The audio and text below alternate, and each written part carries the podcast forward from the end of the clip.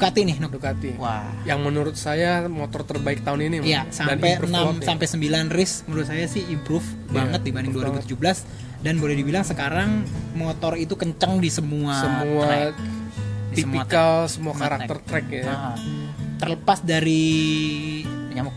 Nyamuk. Nah. Nah, terlepas dari gagalnya podium kemarin, lebih ke menurut saya sih lebih ke hal-hal yang lain di luar dari spek engine dan yeah. dan settingan mesin, lebih ke pemilihan ban pemilihan kayak ban. Jorge Lorenzo sebenarnya saya pikir mungkin kalau dia pakai ya ngomong kalau-kalau lagi nih jadinya. Seandainya. Seandainya kalau dia pakai yang tidak soft, ya nggak tahu juga sih. Kalau yeah, dia pas soft apa dia bisa kacir di awal ya belum tentu juga ya. Kadang-kadang eh, kalau saya ngelihatnya Lorenzo kalau bagi saya uh, kenapa kesalahan Lorenzo kemarin tuh menurut saya dia kurang riset banyak seperti Marquez.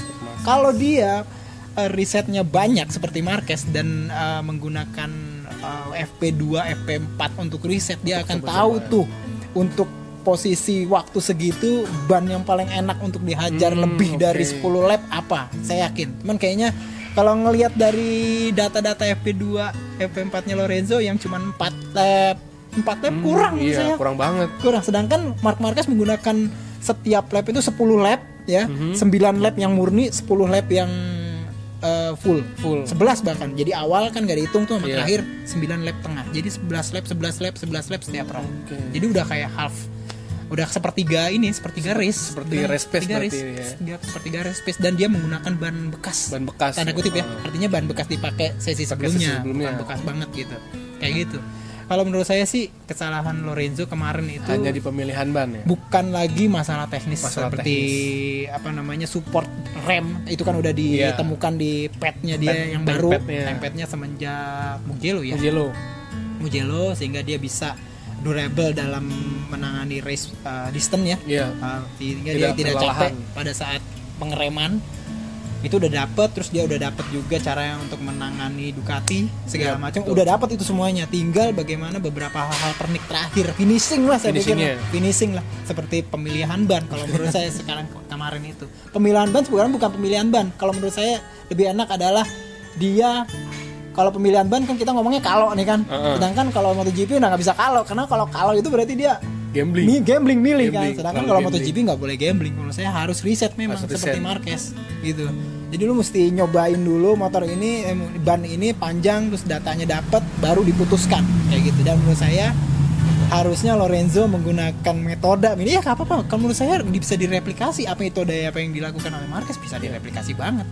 Dan menurut saya bisa banget untuk Ducati karena Ducati motornya udah settle, udah settle ya. Dia udah nggak mikirin enak. Lagi masalah-masalah kayak di Yamaha ngesotnya Ngesot. Masih di mana-mana gitu kan. Spin. Spin. Untuk Ducati sebenarnya menurut saya salah satu pabrikan yang bisa banget me- melakukan metode yang seperti Marquez seperti itu di mana menggunakan F P dua dan F P empat untuk uh, riset. Yeah. Karena menurut saya sih mungkin uh, ke depan itu udah akan jadi kayak kayak begitu ya. Mm-hmm. Nah, jadi semua tuh berarti harus lebih cerdas ya pembalap. Lebih cerdas ya. Pembalap untuk memanfaatkan waktu yang ada.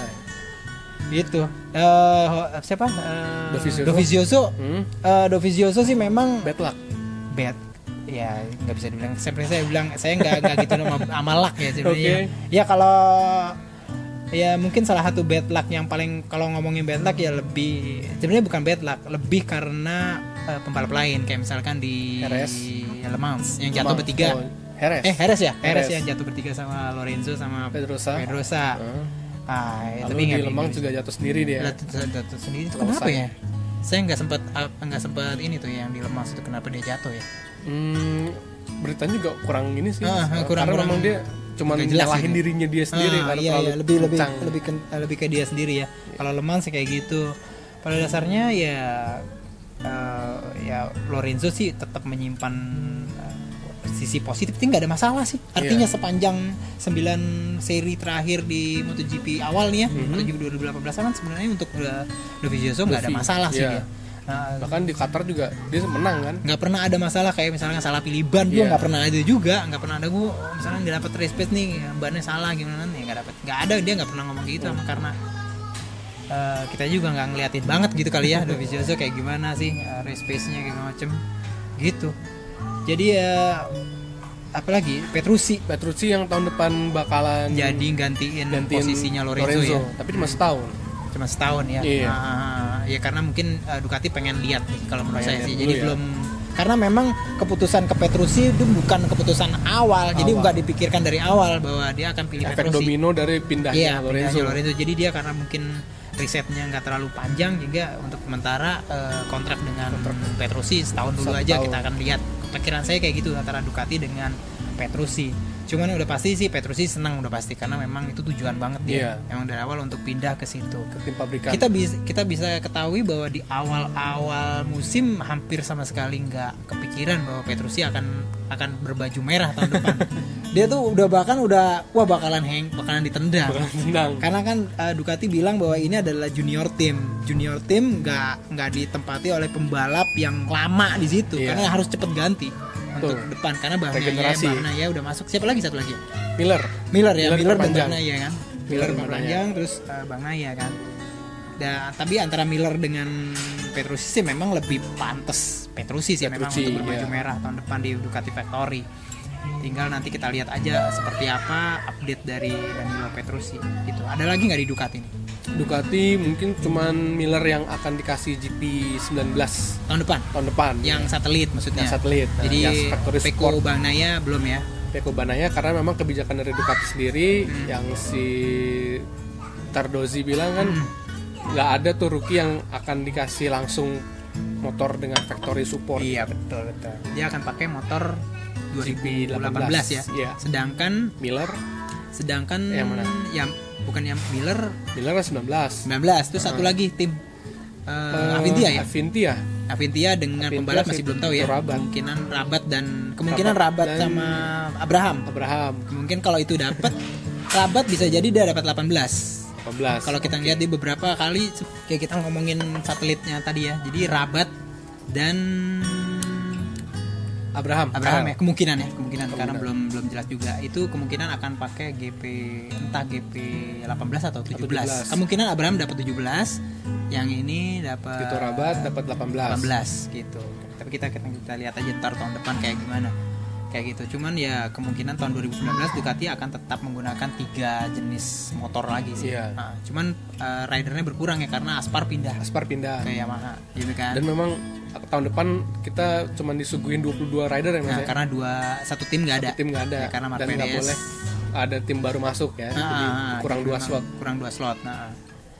Sebenarnya kalau V R empat enam siap sih bisa masuk tuh. Oh bisa banget. Bisa banget karena cuman karena, karena karena memang ada batasan dari ultimatumnya si Carmelo Ezpeleta yang bilang tidak akan ada tim baru sampai ya. dua ribu dua puluh satu. Iya benar benar benar itu dia. Ya, jadi ya, gitu. Spellnya Ezpeleta ini nih mantranya Ezpeleta ini yang ya, harus bener. digagalkan wow. supaya bisa masuk tim baru. Lucu juga ya. Karena kuat banget ya, Carmelo Ezpeleta ya. Bener gue ya, dia ininya C E O-nya. Dia C E O-nya ya. C E O-nya dari. Tapi kayak raja gitu mas. Ya karena jadi, memang kalau kita lihat Dorna juga kayak beberapa posisi ditempati oleh keluarga. Keluarga. Iya kan Ezpeleta family. family. Gitu. Ada ada Car- Carlos anaknya yang cowok. Anaknya. Uh-uh. Okay. Saya ingat banget tuh dulu masih jadi driver tuh. Tonton berapa? Saya masih liputan dia masih jadi driver safety car. Sekarang oh. udah pegang apa gitu ya terus.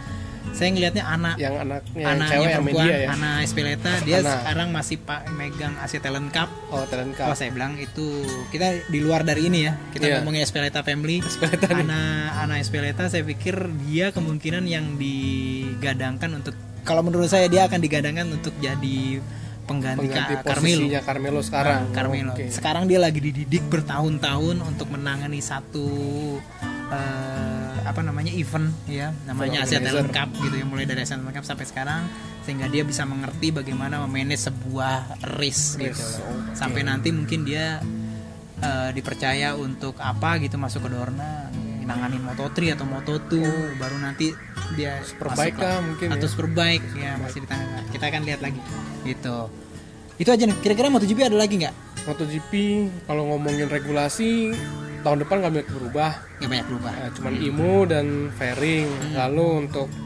paruh musim pertama udah cukup, udah cukup. Rasanya masih ya. Ha, ha, ha, ha. Apalagi nih? Mungkin memang kelihatan, walaupun kita lihat memang Ducati adalah motor terbaik, tapi hasil tidak ya. memperlihatkan bahwa dia motor terbaik betul. Karena Yamaha ada konsistennya.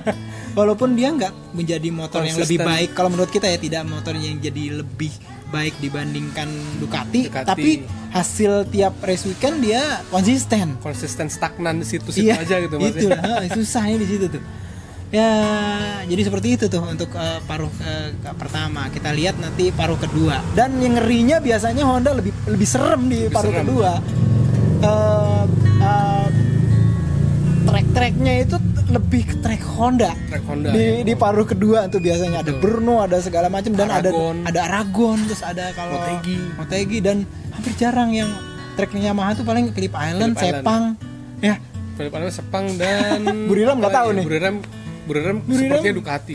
Ducati ya, karena nah, speednya banyak. Tapi kalau ngomongin Buriram nih aneh mas, jadi kita seperti dihadapkan di dua sirkuit yang berbeda. Ah. Karena di sektor satu dua dia lebih high speed dengan high speed. tiga straight yang lumayan panjang, yeah, uh, tapi begitu di sektor uh, terakhir Buriram itu seperti apa ya, seperti pendek-pendek, track yang sempit, uh, tikungan yang berbalas, stop yeah, and go yeah. segala macam. Iya, yeah, ada tikungan berbalas yeah. juga di sektor terakhir tuh saya lihat. Dan boleh dibilang seru, belum ada race belum MotoGP. Ada race MotoGP di sana. Itu adalah moto eh, pembuktian, pembuktian ya hanya tes ya. Tapi kalau menurut saya pembuktian benernya ya di race. Di race-nya kita nanti. akan tahu gimana nanti karakter dari itu pada saat race ntar. Yeah. Karena semuanya akan mengeluarkan semuanya gitu Tuh. kan. Pembalap Siapa pembalap yang bisa paling cepat beradaptasi kita dengan sirkuit baru. Ya. Dan emang edannya adalah uh, race Asia jadi lebih panjang lebih buat pembalap banyak. Karena setelah itu pertama ya kalau nggak salah Buriram tuh pertama, Buriram, lalu, lalu ke Jepang, Motegi, Motegi terus pilih itu ke Phillip Island, Island baru Sepang. ke Sepang, baru ntar dia balik ke Valencia. Valencia itu panjang, jadi nambah satu lagi. Jadi uh, ibaratnya tuh uh, gerombolan sirkus MotoGP itu panjang, lebih panjang ya, lagi, lebih panjang lagi. Bahkan tahun dua tahun lagi akan di, dicobakan jadi dua puluh seri gitu katanya. Uh. Karena memang kelamia goalnya adalah seperti F satu mas. Oh. F satu kan sekarang dua puluh satu seri gitu kan. Jadi lebih padat dalam satu tahun ya, itu ya, lebih minggu, panjang minggu, dan lebih padat gitu ya.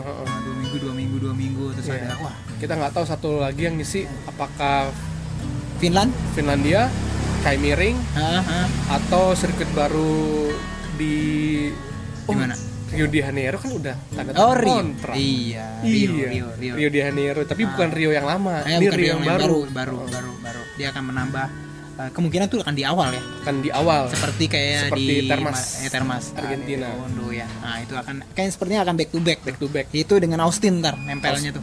Bagian Amerika benua. Mungkin dari mulai dari bawah atau dari gimana atau dari atas kayak gitu ntar kita lihat. Itu akan setelah Qatar. Setelah Qatar. Jadi setelah Qatar tuh akan ada nambah satu lagi perkiraan kita yeah. ya. Jadi kita gitu. siap-siap empat race bergadang. Wah. Bergadang Qatar, tuh. Austin, Rio de Janeiro, semuanya pagi. Termas dari Honda. Jam dua semua. Jam dua paling ya udahlah kita nikmatin aja. Aduh. Gitu. Jadi memang itu sobat sekalian apa yang terjadi uh, di paruh pertama MotoGP, MotoGP dua ribu delapan belas boleh dibilang menarik dan sangat dinamis, dan boleh dibilang jadi bakalan, menurut saya sih bakalan terngiang-ngiang, karena boleh bilang ada satu race yang boleh dibilang untuk sementara ini jadi best race best. race uh, terbaik MotoGP ya semenjak era modern empat tak mungkin seratus tujuh puluh sembilan kali overtaking, seratus tujuh uh, banyak banget banyak banget nulis tuh ya. uh, Wah banyak banget dah. Terus habis itu ya macam-macam sih ya. Terus ya, kita lihat dari dinamika bagaimana Honda walaupun superior dengan Marquez, tapi di, di pembalap lain uh, tidak begitu bagus. Tidak begitu bagus. Terus habis itu Yamaha yang katanya struggle, Rossi bilang selalu struggle, Maverick bilang di awal masih susah tapi konsisten, konsisten podium. podium. Tadi oh, tadi ini ada seratus tujuh puluh sembilan overtaking ya. Mm, nah, di Asen dua ribu delapan belas. Terus habis itu Honda yang walaupun Marc Marquez uh, hegemoninya hebat banget, tapi cuma dia doang yang menyebabkan championship uh, tim tim ya mesti kalah dari apa Movistar Yamaha. Terus habis itu Ducati, Ducati yang, yang bagus, bagus tapi hasilnya kadang-kadang pembalapnya ya macam-macam masalahnya gitu loh. Seharusnya dia bisa lebih bagus daripada Yamaha harusnya secara Betul, karena harusnya. secara mesin dan secara kesiapan mesin tuh lebih oke okay, menurut saya dibanding Yamaha di paruh pertama. Paruh pertama. Suzuki lebih baik lah dari, lebih tahun, baik lalu. dari tahun lalu. Tahun lalu walaupun memang karena tahun lalu dia mesin diesel dan mesin, oh iya, salah pemilihan paket mesin. Nah, salah mesin. Kalau sekarang mesinnya dia lebih bisa uh, dia bisa bersaing, bersaing ya karena dia bisa lebih banyak yang bisa dikerjakan gitu yeah. ya waktu. Terus ya kayak gitu tuh uh, riak-riak di MotoGP di awal, yaitu ada ada dinamikanya tuh kayak gitu. Dan uh, paruh kedua sepertinya bakal lebih bakal lebih seru lagi. Lebih seru lagi dan kita bisa lihat biasaan Honda di paruh kedua lebih kencang, kita nggak tahu kayak gimana.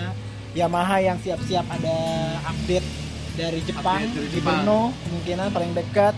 Ducati yang saya pikir dia nggak akan tetap nggak akan ngelepas uh, Lorenzo begitu aja, yeah. Dia akan tetap support karena memang lo, boleh dibilang Lorenzo punya kans untuk bisa jadi juara dunia sekarang walaupun gimana walaupun juga masih ada sembilan race lagi. Susah ya. Ya, walaupun agak susah ya. Ya never say never. Never say never katanya Den Haris ya gitu. Nah, ya. Yamaha juga kayak gitu empat puluh enam poin ya. Wow, kalau dengan Ducati aja kita masih optimis, Yamaha sebenarnya bisa optimis bisa. Juga gitulah gitu. Ada kemungkinannya di empat puluh enam gitu. Poin itu ya. Jadi kita masih ada sisa sembilan race lagi di dua ribu delapan belas ini. Uh, dari mulai besok Brno, uh, dua pekan tiga pekan lagi sampai terakhir di Valencia. Valencia. Kita berharap mudah-mudahan race tidak berhenti di tengah-tengah. Tengah-tengah. Ya, mudah-mudahan bisa sampai, bisa sampai terakhir di final, grand lalu, finale. Di grand finale di Valencia. Valencia. Karena akan kita bikin ya lebih dinamis aja gitu ya. Iya, penonton MotoGP. Itu aja sobat sekalian uh, pembicaraan mengenai update dan evaluasi, bukan evaluasi, kayaknya keren banget namanya evaluasi. Apa review, review, review, review baru musim pertama, baru musim pertama dari MotoGP dua ribu delapan belas. Saya Taufik, saya Nugi dengan Instagram et tersiblog, nep, apa Nugroho Prap. Nah, follow tuh ya. Itu aja. Mudah-mudahan uh, video ini bisa, video vlog ini bisa berguna bagi sobat sekalian, menambah wawasan dan segala macamnya. Sampai bertemu di vlog-vlog selanjutnya ya. Salam.